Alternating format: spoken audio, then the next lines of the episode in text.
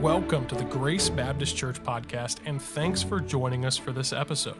Before we begin, please take a moment to subscribe on Apple Podcast, Spotify, or wherever you listen to podcasts. If you enjoy this content, please don't hesitate to leave us a five star review and share this podcast with your friends. We'd like to extend an invitation to you and your family to join us for worship this week at Grace Baptist Church. We'd also love to connect with you online at gracekettering.org.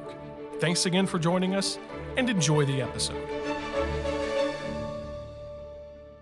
It wasn't too long ago, 2016, I sat in a restaurant across the table from a middle aged man, and he says, There's no hope. There's no hope.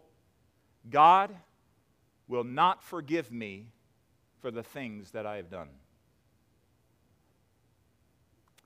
Just a couple days before, he had sat in this auditorium. It was the first time I met him. Invited him out to coffee to hear his story.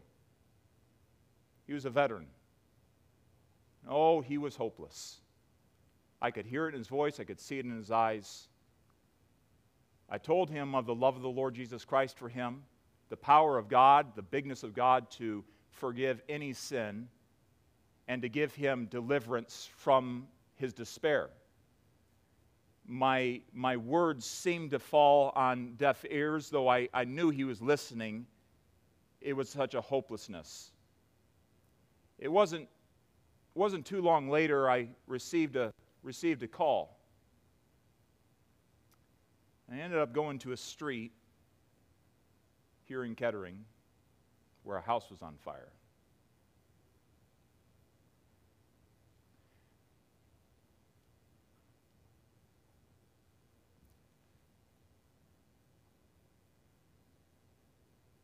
I wished it wasn't so. But I remember visiting that house, trying to reach back out to him.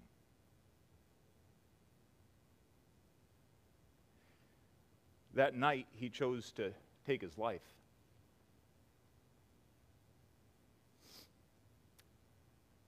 I'll never forget the hopelessness I saw in his eyes.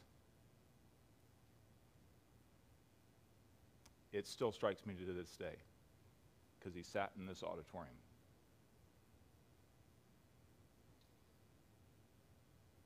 I'm not pinning that on him. I'm just, just saying that's reality. Recent survey came out and said that in the United States, according to USA Today, suicide is the highest it's ever been in 80 years. That goes back to World War II.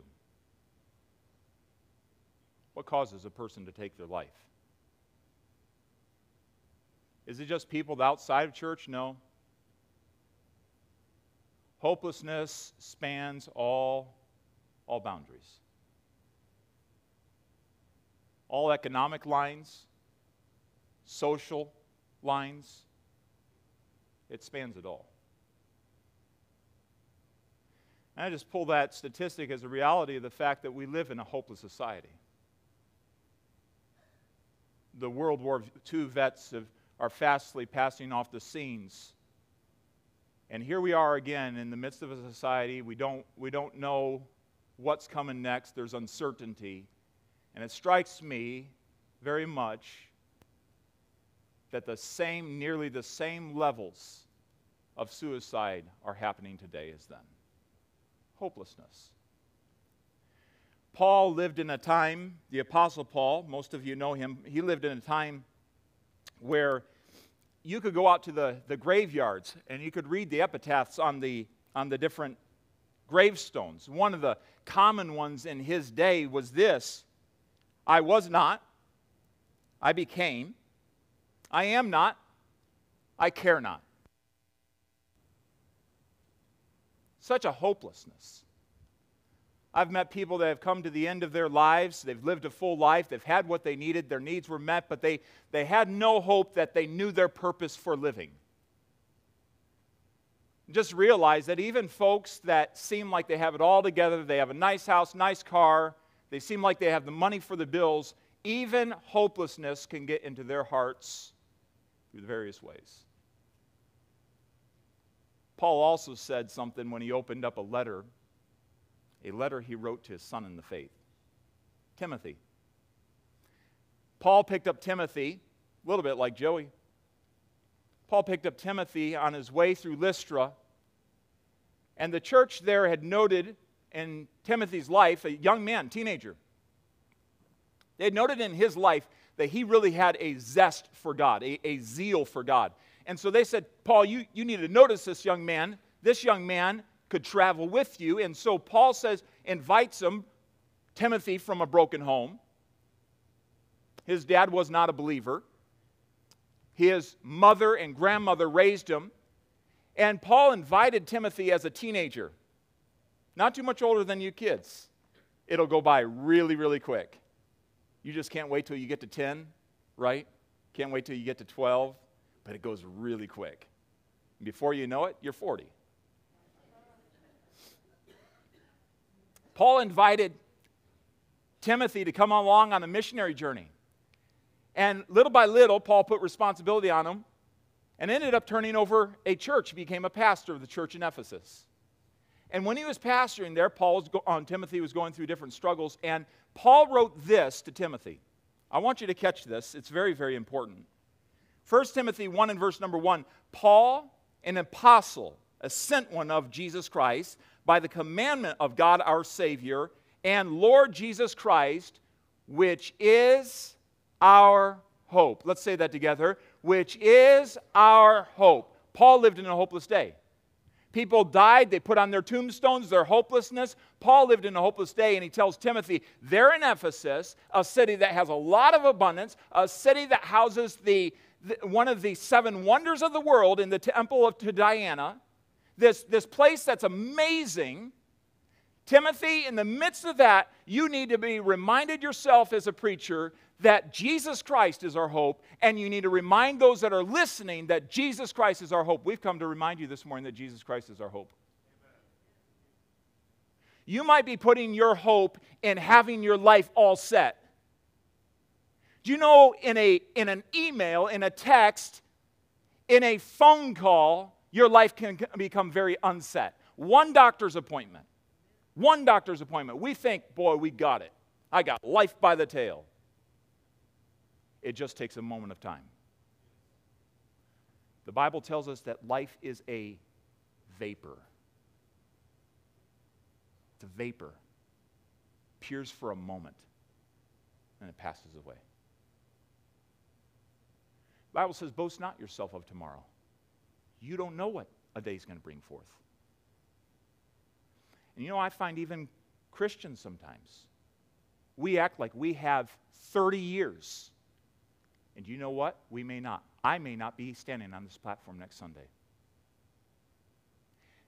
I may be doing one of your funerals this week. I don't know. I'm not trying to scare you, but I'm just, I'm just, I know it's more of a thought, right? But, but the reality is, we act like life is just a given. We plan. James says we, we plan and we do all these plans. And friends, if your hope is not anchored in the person of the Lord Jesus Christ, you have no hope of where you're going to spend eternity after you die. Now, the coming of the Lord Jesus Christ is an amazing thing. We've talked all morning about this. I mean, he literally, he came. What a, what a blessed thing. I would have loved to be a, a, you know, a little lamb, a little mouse in the corner in that, in that, that stall where Jesus was born, in that concrete manger where he was laid. I would have loved to have seen all of that and, and, and see the baby Jesus, God in the flesh. I would have loved to have seen that. Do you realize it signifies and announces and proclaims, declares the hope that God is to the world by, by sending his son. And here's what I want us to realize this morning I want us to realize that Jesus offers us hope because Jesus came and was made like us. He was made like us. Now, we all have flesh this morning. We all have aches. How many of you have some aches this morning? Some arthritis that's bothering you with the rain? How many of you have a doctor's appointment to look forward to this year on um, this week? Okay, some of you. All right. Some of you are struggling through diseases and different things. We all have flesh, but you realize Jesus came as God and was made like us. I want to uh, turn our attention back to John, John chapter number 1. It's in your notes if you want to follow along there. John chapter number 1.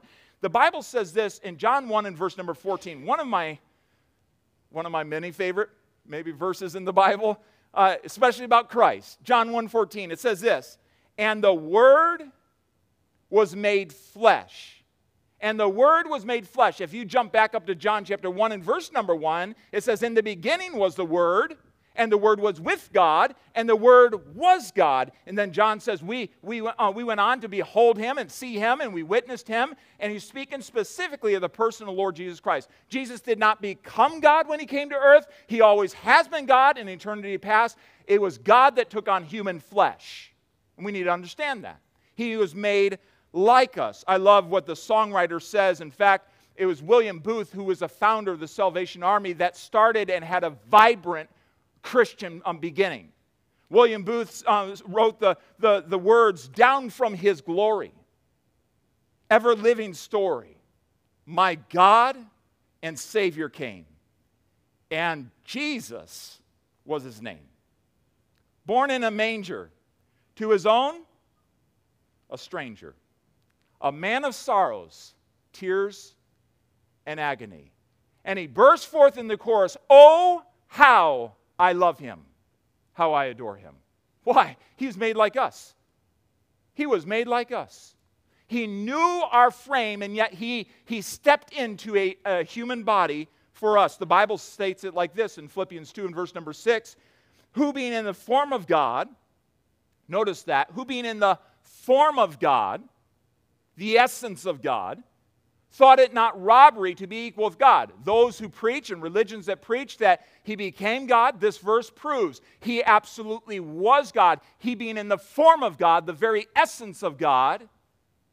And the verse goes on who being in the form of God thought it not robbery to be equal with God, but made himself of no reputation and took upon him the, catch this, the form, the form of a servant the essence of a servant, and was made in the likeness of men. Flesh. It's pretty amazing. That's condescension. Being made a man wasn't a step up, he's God. He was a step down. He was made like us. We say the word, the incarnation. That's God taking on human flesh. We believe that very strongly, that He is fully God and fully man. And yet it says He took on the form of a servant, of a slave. What did He come to offer us? We've been talking on Sunday mornings about the servants of Christmas. Jesus is the greatest servant. He came to serve us with hope, He came to serve us by giving His life. He served His disciples while He's on earth, but the ultimate service was at the cross when He died for you and for me. Galatians 4 and verse number 4 says, But when the fullness of time was come, but when the fullness of time, when, when it was the exact right time, you know, kids, have you ever been waiting for something your parents promised you to go to the, to the ice cream store or get lunch? You've been waiting and waiting and waiting for that, that exact right time. Well, God said at the exact right time, just as He had promised, He sent His Son into the world as a little baby. God sent forth His Son, made of a woman, made under the law, catch it, to redeem them, to redeem them, to buy them back that were under the curse of the law. The exact right time God came. And was made like us in that way. All men, all men, all men and women are under the curse of sin. And Jesus came to redeem you from the curse of sin. Now, you may not, you may not admit that you're under the curse of sin. We can all walk outside and say, hey, sky's blue and someone can say it's green. The reality is God's truth is not, is not changed because of your unbelief. You're under the curse of the law. The very groaning in your body, the very fact that you have a death date coming, indicates you are under the curse of the law, and something must be done about that. Something. So Jesus came and was made like us. Paul goes on to tell Timothy this. Remember, he's talking to his, his, his young man, this, this young preacher boy in the faith. 1 Timothy chapter 1 and verse 15. This is a faithful saying and worthy of all uh, acceptation. Everyone ought to just receive it. Everyone ought to believe this that Christ Jesus came into the world to save sinners. And Paul did not say to save you sinners. He said, To save sinners, of whom I am chief. Every single one of us ought to echo what Paul just said, of whom I am chief. Now, you don't want to know my, my, my sin. I don't want to know your sin, but the reality is, you and I are all sinners before a holy God. Compared to Him, we're all sinners. Every one of us. And Paul, who did an amazing amount of work for the Lord Jesus Christ in the New Testament, says, Of whom I am, I'm chief.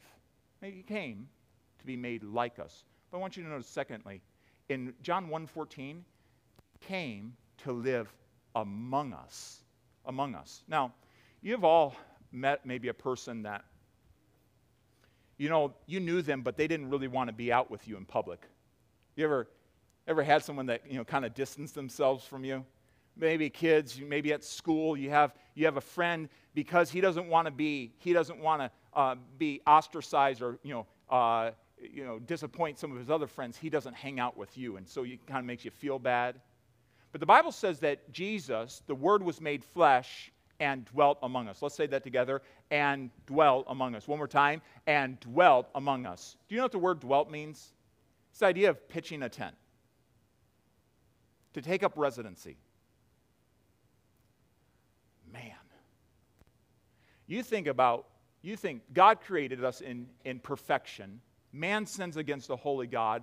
Man is separated from God. We're the offenders. He's the one that's been offended. And yet he comes down, takes on a body like ours, and then dwells with us, actually walks with us, lives with us. I think that's pretty amazing. I, I think that's astounding that, that he would actually come and sit with us. I remember reading about Ezekiel. And Ezekiel was a prophet in the Old, in the Old Testament. And there's one part where God is, he has sent his children, uh, the children of Israel, off into captivity in Babylon because of their sin and their rejection and their rebellion against God. And there's a point where, where God comes to Ezekiel and he says, Ezekiel, I want you to go over to Babylon and I want you to sit down with them and I want you to be with them in their captivity, the captivity that was brought on by their sin. Ezekiel's like, I'm not sure, sir, I want to do that, God. Have you ever argued with God? Come on now. Yeah. So Ezekiel's having a little spat, and God says he took him by the Spirit and brings him over to the, to the, on the banks of the river Chebar and sets him down. And Ezekiel says, I was hot in my spirit. But once he submitted to the Lord, he said he, he sat down with them in their captivity. What a beautiful picture of what Jesus has done. He didn't just tell Ezekiel to do it, he came down from heaven and sat with us in our captivity. Every single person that's born into this world is in bondage to their sin. Now, it doesn't evidence itself right away, but the reality is the seed of our sin, that, that sin nature is there. Doesn't take very long to start watching a, a little one begin to learn to lie and to be unkind. You don't have to teach them to do that. It just, it just bubbles out from in, inside. Why? Because they have a sin nature. God came down to sit with us to dwell with us. What an amazing thought. And John goes on to say that he didn't just dwell, um, dwell among them, they were able to see him. He wasn't like some big hot shots in the world today. You can't get to them um, through, a, through a secretary, through phone calls, setting up appointments. They, they, they get whisked away in their private jets and so on. He wasn't some big hot shot like that. He walked the streets with them, he sat in their houses. He ate with publicans and sinners. You know what publicans are? Tax collectors. You say, there's, there's where I draw the line. Not Jesus. Those guys were thieves, and Jesus sat down with them. Did they need him? Yes, but so did the Pharisees. They just didn't realize it. Pharisees thought they were something else. In fact, the Pharisees were messed up because Jesus sat with them but wouldn't sit with with them and fellowship with them. They're like, hey, some religious rabbi ought to be coming and sitting with me. He ought to be hanging out with me. And, and Jesus said, no, you are, you're whited sepulchres. You're all clean on the outside, but you are, you're ravening wolves on the inside. You are full of dead men's bones. And you just won't admit it.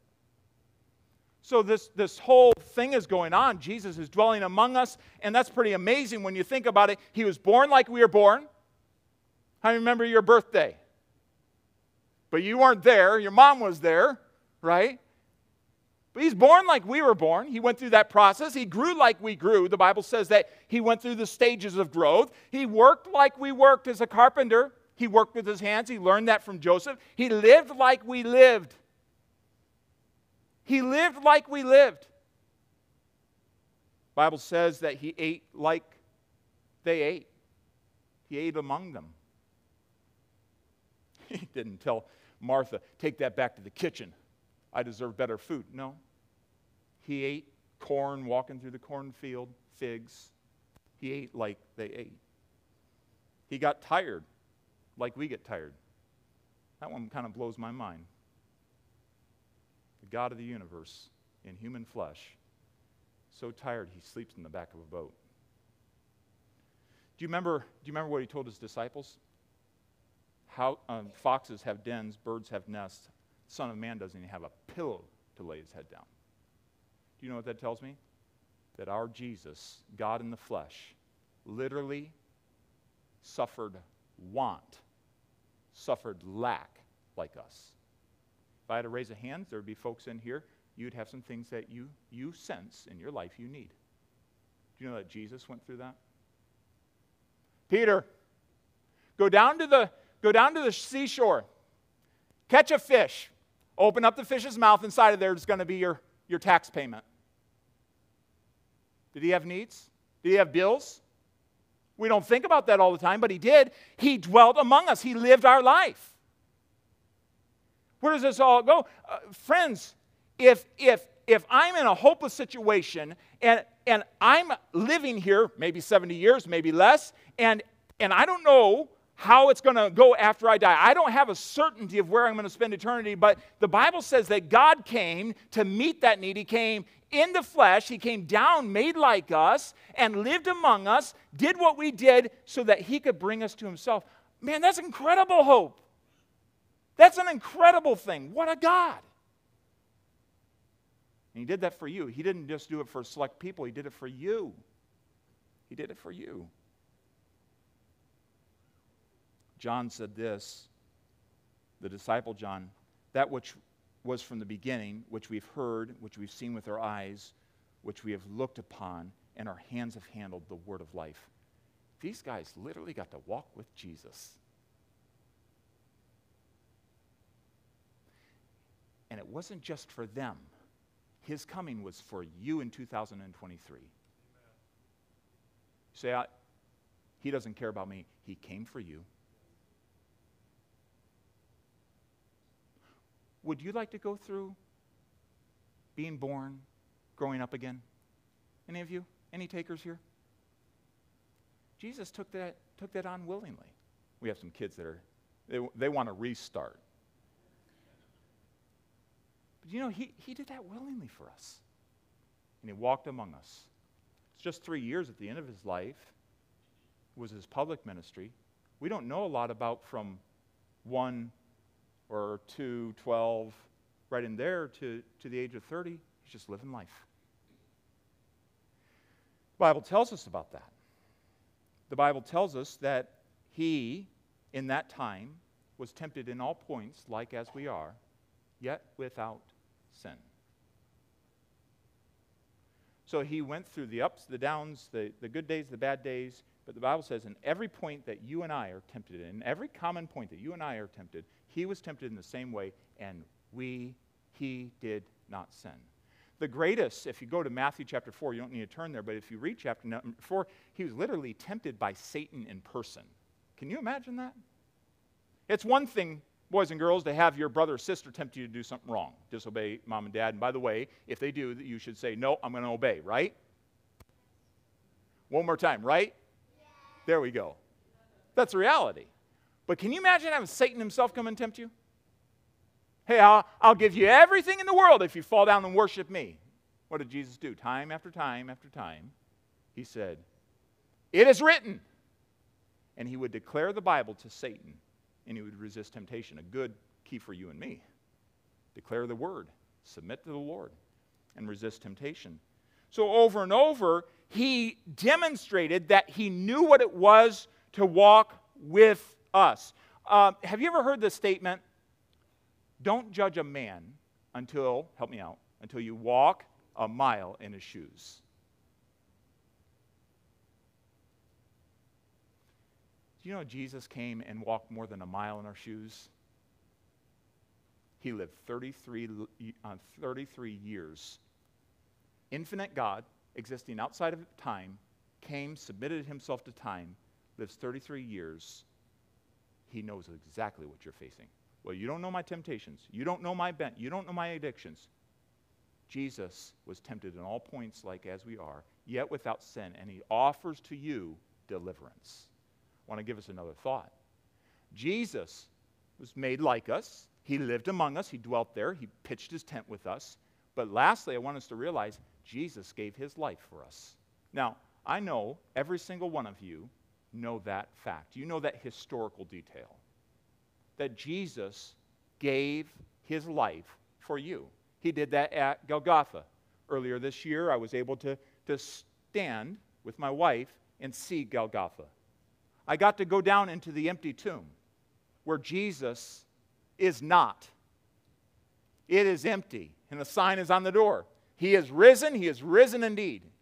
What really struck me as I went down there is to realize that if he is risen, as the Bible says, and I believe it with all my heart, then the problems and the issues that I face in life, the sin, the things that, that, um, that, that seem to, to get the best of me, all those things are non issues in the presence and the power of the Lord Jesus Christ.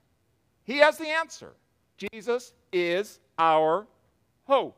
The Bible says a little bit later on in John chapter number 1 that after he became flesh and dwelt among us, and we beheld his glory, the glory is of the only begotten of the Father, it says this he was coming and starting his earthly ministry. I mentioned this verse many times throughout this season. He was starting his earthly ministry, and, and, and he comes to meet up with John the Baptist. Do you remember John the Baptist? He comes to meet up with John the Baptist. He wanted to be baptized by him to fulfill all righteousness.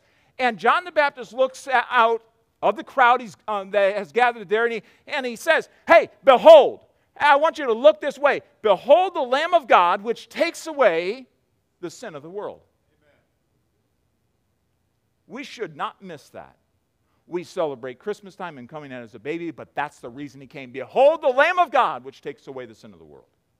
The Lamb of God. The only approved sacrifice for our sin.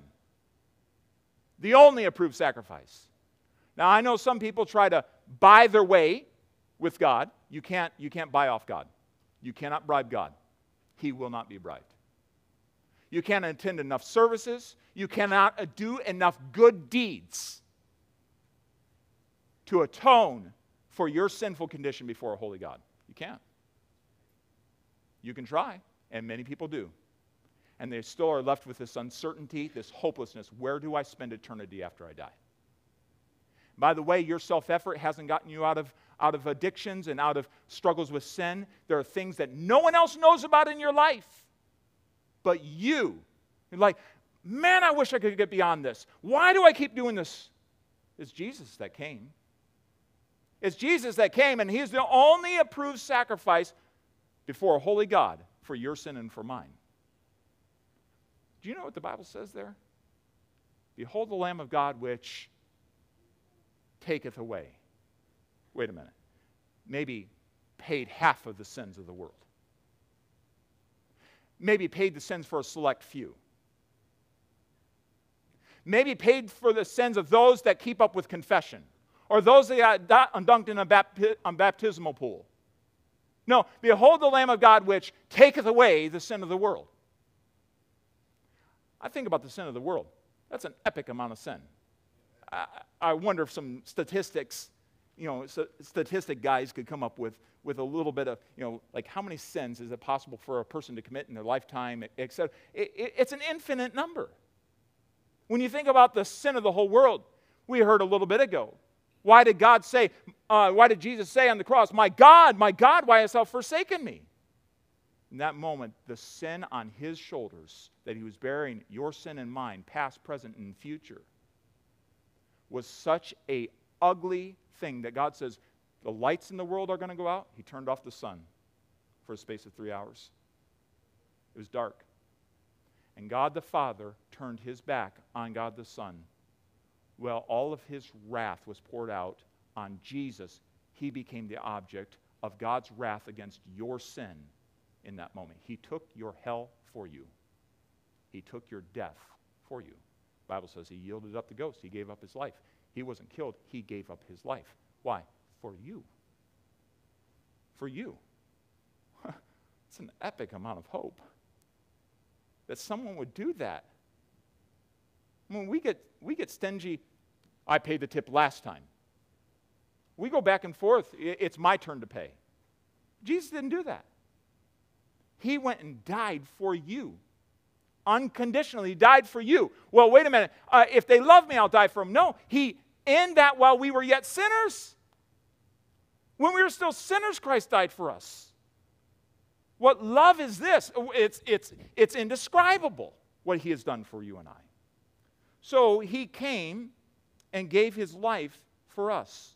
He died for every one of our sins, our unbelief, the things that are abominable before God, our, our, wrong, our wrong thoughts, our deception. And the Bible says in Revelation 21 and verse number 8, it says, He said that all liars are accountable to God for their sin, and even all of our lies. Yes, white lies, you can, you can, you can try to rate lies, but before God, it's all lies, right? Come on now. Do you realize that we have a rating scale for all the sins in the world so we can one up each other? And God just looks down at it and says, Listen, it's all sin to me. You did that sin, you did that sin, it's all a grievance to me. Your pride, your arrogance, your unbelief, all of it, it's all sin to me. And I went to the cross and died for it. You don't have to earn it. He went to the cross and died for it. Now, why is, why is there not more people that are walking around through this life with hope? Because it comes down to this have you received that? Have you received it? Jesus went to the cross. He came down. He was made like us so that we could be made like him. Bible says that he became sin for us who knew no sin, that we might be made the righteousness of God in him. He made it so that transaction could be made. And he calls you to accept him as your personal Savior. He calls you from your hopelessness to find a hope in him. What's hope in him? A certainty that every single one of my sins is forgiven. Do we catch that? A certainty that every single one of my sins is forgiven. Not part of them, but every single one of my sins, past, present, future, every single one of my sins is forgiven. And that I can now confidently expect that I will dwell in His presence forever and ever after I die. That is a hopeful feeling. Many people, where am I going to spend eternity? They may not speak it to one another. Where am I going to go after I die? Friends, it won't be based on how good of a person you are. It's only going to be based on whether you receive the hope that Jesus Christ offers to you. In a moment, I'm going to ask you to say John 3.16, but I want to draw us back to Pearl Harbor. We just, we just celebrated Pearl Harbor Day, or remembered, I should say, Pearl Harbor Day. It was a dark time in American history, wasn't it? I just learned this story. How many of you have been to Carillon Park here in Dayton. The bell tower, you've seen the, the bells. How many of you heard those bells? Um, did you realize that the first time those bells played was on Christmas Eve, 1941? Christmas Eve. They played those bells, and wouldn't you like to know what song was played on those bells on Christmas Eve? Does anyone know? Where are the Dayton history buffs? Come on, stand up. Anyone know? The song was, Oh Come, All Ye Faithful. It was a dark time in American history, and it was believed that Daytonians needed some hope, some comfort.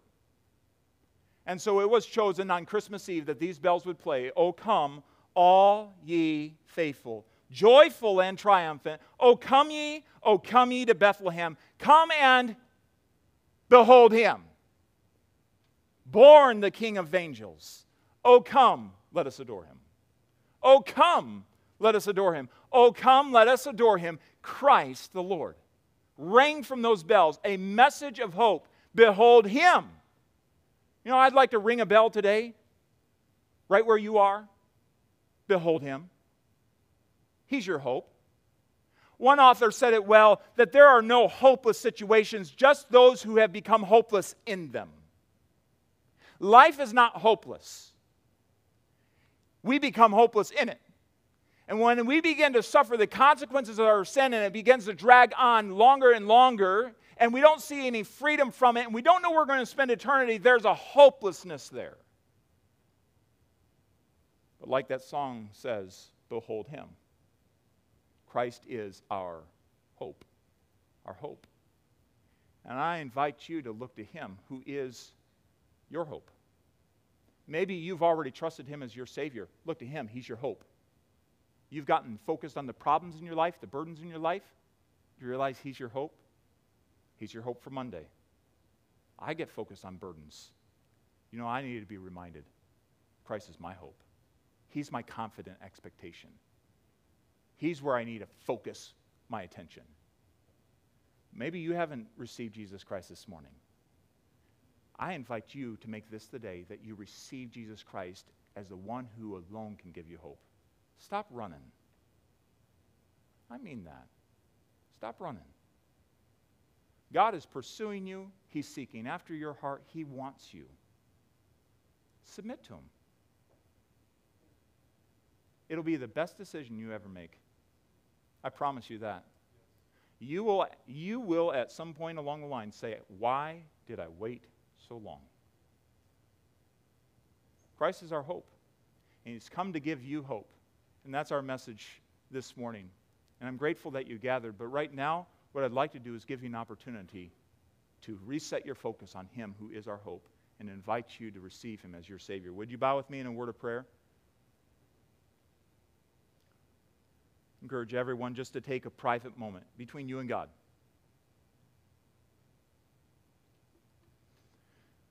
Right now, I wonder how many would say, Pastor, I know with certainty. I know with certainty. And I can remember back to a day, a time in my life where I received Jesus Christ as my personal Savior. I know when I die, I know that I will spend eternity with Jesus Christ. I know that with certainty. And you say, Pastor, here's my hand. I raise it, acknowledging when I die, I'll spend eternity in heaven. How many of you would say, That's my testimony today? I know with certainty I'm saved. I've received Jesus Christ as my Savior. Put your hand up and hold it high. Amen. How many would say, Pastor, I cannot raise my hand to that. I do not know for certain that when I die, I will spend eternity with Jesus Christ. I don't know that. I, it's even hard for me to admit that. Let me say, Pastor, I don't know that for certain. But I'm concerned about that. And here's my hand. No one's looking around. Like this just to be a private moment between everyone, if you'd honor me in that moment. But here's my hand. I don't know this for sure. And I am concerned about that. You can put your hands back down. I'm going to pray for you, but I'd like to invite you. I'd like to invite you to trust Jesus Christ as your Savior. Some, uh, some people say, well, there must be something I, I need to do. The Bible says in John 3:16, "For God so loved the world that he gave his only begotten son, that whosoever believeth in him should not perish, but have everlasting life." It comes down to you're going to continue to believe in yourself or you're going to believe in him. Believe in the one who came to be your hope. And I'd invite you to call out to him and to trust him. The Bible says, but as many as received him, to them, to them, to you, gave he the power to become the sons of God. The Bible also says in Romans 10:13, for whosoever shall call shall call upon the name of the Lord shall be saved. What does it mean to call? To simply cry out to him, to pray to him, to ask him to be your savior, to believe in him in that way. Maybe you'd pray a prayer like this My prayer can't save you, but if you from your heart would pray, um, pray and, and speak to God, to call out to Him, He will save you. Perhaps this prayer could help you. You might pray it like this Dear Jesus, I believe in my heart that you are God. I believe that you died for all of my sins and rose again. I confess to you that I, I am a sinner.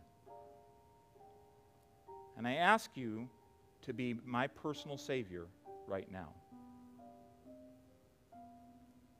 I place 100% of my trust in you to come into my life, to give me new life, and to take me to heaven someday. I accept your free gift of eternal life. Thank you for keeping this promise and answering my prayer. Still with our heads bowed, is there someone who'd say, Pastor, today I have placed my faith and trust in Jesus Christ? When you prayed that, I prayed. I prayed from my heart.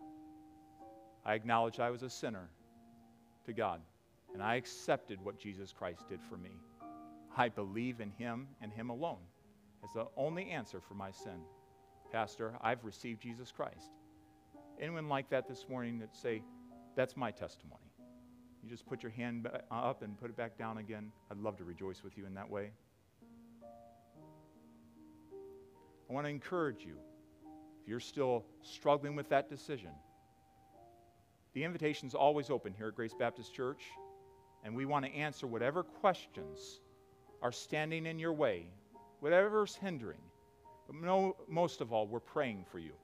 We're asking that the Lord would continue this work in your life. I'm going to say, Pastor, there's some things in my life as a believer I, uh, I've grown hopeless about, but I've just been reminded again this morning that I need to trust in Him. I need to put my focus back in Him. You say, That's my testimony this morning with an upraised hand. Amen. Would you stand for a moment? Just find a quiet prayer. We're going to just let the piano play for just a moment. Just a, just a moment to say, Thank you, Lord, for coming. I'm refocusing my attention on you. Just take this moment, quiet between you and the Lord, and pray. Thank you for listening to this podcast.